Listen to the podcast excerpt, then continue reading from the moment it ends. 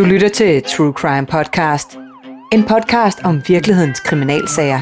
Fortalt af dem, der har været helt tæt på. De har været tæt på efterforskningen, jagt på gerningsmanden, sporsikring, opklaring, rettergang og domfældelse. Velkommen til True Crime Podcast. Jeg hedder Stine Bolter. I dette afsnit skal vi tale med tidligere kriminalkommissær ved rejseholdet Kurt Krav, og vi skal tale om at tænke som en morder. Velkommen til dig, Kurt. Tak. Du har jo en meget lang erfaring med at efterforske drabsager i hele Danmark øh, ved rejseholdet. Prøv at fortælle lidt om, om dig selv og din karriere. Jamen, øh, jeg er jo en gammel dreng på 68 år. Jeg gik på pension som 60-årig, øh, fordi man nedlagde rejseholdet, som jo ellers havde eksisteret i rigtig, rigtig mange år. Øh, men øh, jeg havde da været ansat i rejseholdet i 27 år, øh, og øh, har primært været beskæftiget med efterforskning af, af drabsager. Har dygtiggjort mig i udlandet, altså blandt andet i England, i Norge, Tyskland, Kanada og andre steder, og lært noget omkring det, der hedder psykologisk gerningsmandsprofilering, omkring øh, interviewteknik, altså kognitiv interviewteknik, og, og mange andre discipliner, som jeg har draget stor nytte af øh, i, min, i min efterforskning her i Danmark. Så, øh, så man kan sige, at de 27 år, øh, øh, det har, der har det primært handlet om at efterforske drab. Så er vel det, man kalder for en, en form for fagidiot, ikke? og, og de her 27 år, der var du på farten hele tiden øh, rundt omkring. Hvordan, hvad, hvad skete der på rejseholdet? Jamen, ja, altså rejseholdet, det vidste jeg jo dårligt, da jeg, da jeg kom ind i det i 1983, men, men, men det, var jo, det var jo en hverdag, der var helt anderledes fra det, jeg var vant til. Så det betød jo, at jeg skulle øh, rejse mellem 200 og 220 dage om året i Danmark, øh, øh, på Færøerne og Grønland, og andre gange også i udlandet. Så jeg var kun hjemme i weekenderne. Øh, det var typisk fra mandag til fredag, tidlig morgen fredag, mandag, og så ind til fredag aften, og nogle gange så røg i weekenden også.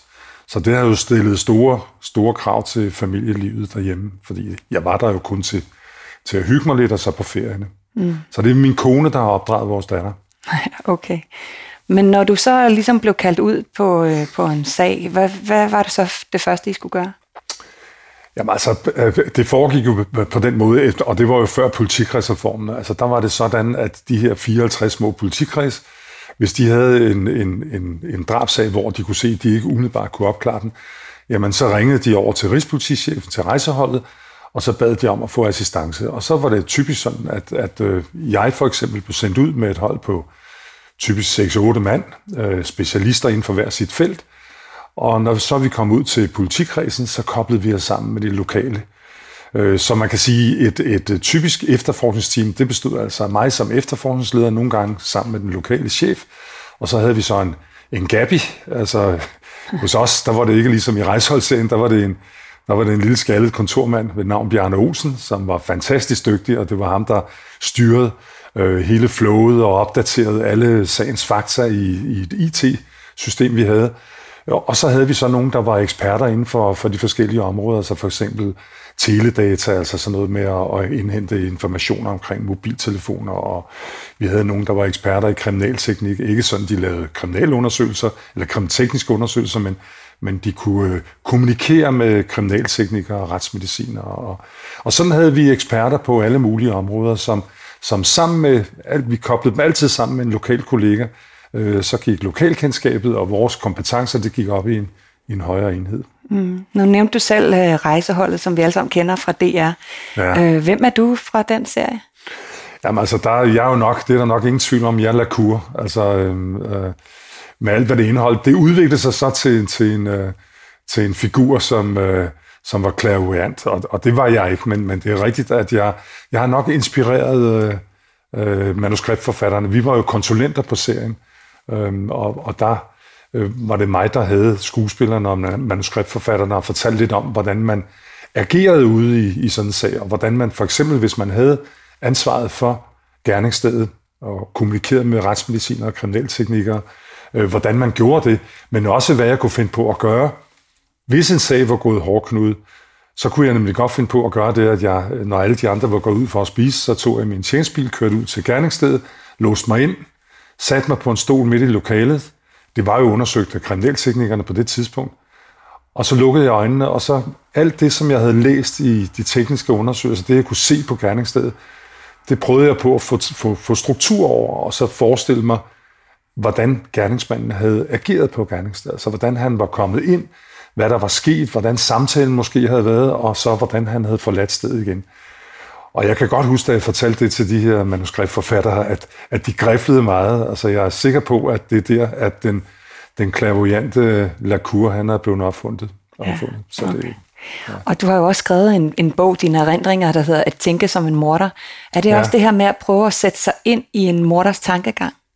Jamen, det er jo det, hele livet handler om. Altså grundlæggende så handler det jo om at kunne sætte sig ind i andre menneskers tankegang, men det er jo helt indlysende, at hvis du skal kunne opklare en drabsag, så den, den, den, øh, den vigtigste disciplin, det er jo at kunne sætte dig ind i, i drabsmandens tankegang. Altså hvad er det?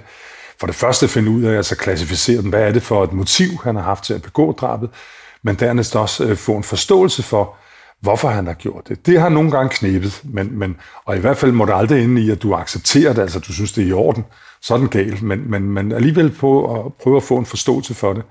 Og hvis jeg må komme med et eksempel, så noget som, som de såkaldte ærestrap, altså at kunne forstå, at en far kan dræbe sin, sin, sin datter, fordi at hun øh, krænker hans ære ved at, at gå med drenge, eller ryge, eller farve sit hår, hvad ved jeg. Altså, det er jo svært at forstå ud fra, fra danske normer og danske kulturværdier, men når man sætter sig ind i, hvilke kulturværdier de kom fra, øh, enten det er Pakistan eller det er Irak, og forstå, at de ligger, altså deres kultur, øh, den ligger sådan cirka 300 år tilbage i forhold til vores, så, så kan man godt ende med at forstå, hvor meget det betyder for dem. Mm. Og så alligevel er det rigtig, rigtig svært. Det må jeg indrømme. Ja, det, det, er nok de, det er nok det motiv, jeg har svær, sværest ved at forstå.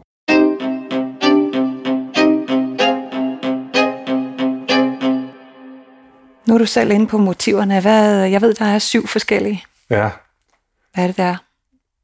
Jamen altså, det er jo syv, altså det er jo syv klassiske motiver, eller jeg vil sige, det er hovedmotiverne. Det er noget, som, som jeg har hævet med hjem fra England på et kursus, jeg, jeg var på i 90'erne. Det er jo ikke sådan, det er jo ny vin på, på gamle flasker, men, men, men det var en, en meget dygtig Scotland Yard-mand, som underviste os, og han sagde, at der er syv motiver, hvis, hvis I, når I kommer ud i en drabsag, så øh, inden, altså, øh, efterhånden som efterforskningen skrider frem, så skal I prøve på at, at, at, at, at udelukke dem, det ikke kan være, og så står I tilbage med et, måske to, måske tre motiver.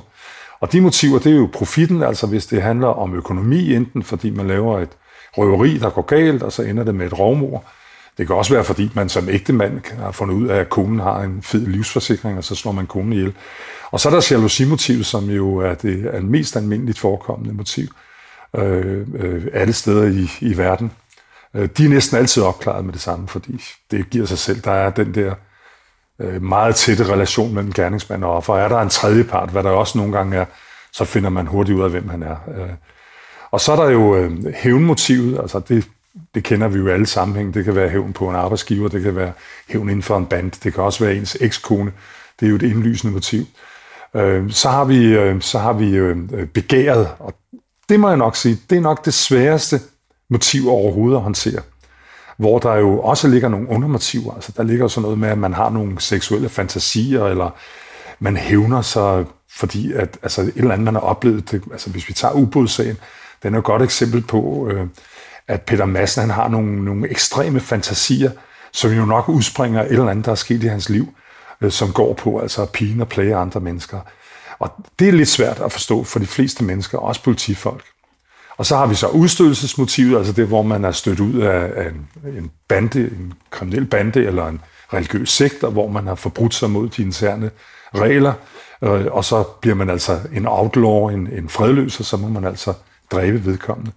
Og så har vi så det, øh, det her motiv, det religiøse motiv, altså polit, hvad hedder det, religiøs, kulturelt, politisk fanatisme, øh, som vi jo ikke så ret meget til tidligere. Det, det, det er det, hvor æresdrabene ligger begravet. Og til sidst har vi så det motiv, som er særdeles spændende, nemlig øh, der, hvor magten og, og, og øh, altså spændingen, den, den, den udspringer fra. Og det er der, hvor gerningsmanden har en udelukkende trigger på selve det, at dræbe. Altså pine og plage og dræbe. Det er meget ofte koblet sammen med begæret, altså en seksuel forbrydelse. Og det var det, vi så jo i ubådssagen Peter Madsen. Altså det er de to motiver, som, ja. som springer lige i øjnene. Men det her med, med, med det sidste spændende motiv der, er, er det ikke også en seriemorder? Det er typisk en seriemorder, men det er jo ikke noget, vi ser så meget til i Danmark. Men, mm. men øh, i USA her og i England og, og nogle af de her store lande, hvor de har haft mulighed for gennem mange år at begå de her mange drab. Altså det, det er jo fordi, at politiet ofte er ineffektivt de steder, at man ikke udveksler informationer. Der ser man jo, at nogle gange det udvikler sig til, at de simpelthen bare slår ihjel for at slå ihjel. Altså der er ikke noget begær på. Det er rent, det er ren nydelse ved drabet, og det er pine og plage. Er der nogle af de her sager, som du har haft rigtig mange forskellige sager, er der nogen, der sådan popper mere op i din bevidsthed end andre?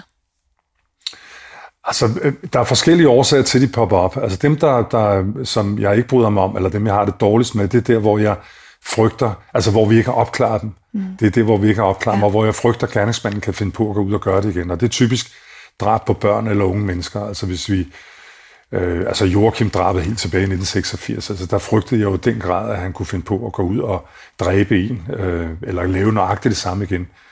Altså det var den seksårige Joachim, der er på vej til bæren, bliver samlet op, og så forsvinder han, og så bliver han fundet knivdræbt i en plantage øh, nogle dage efter.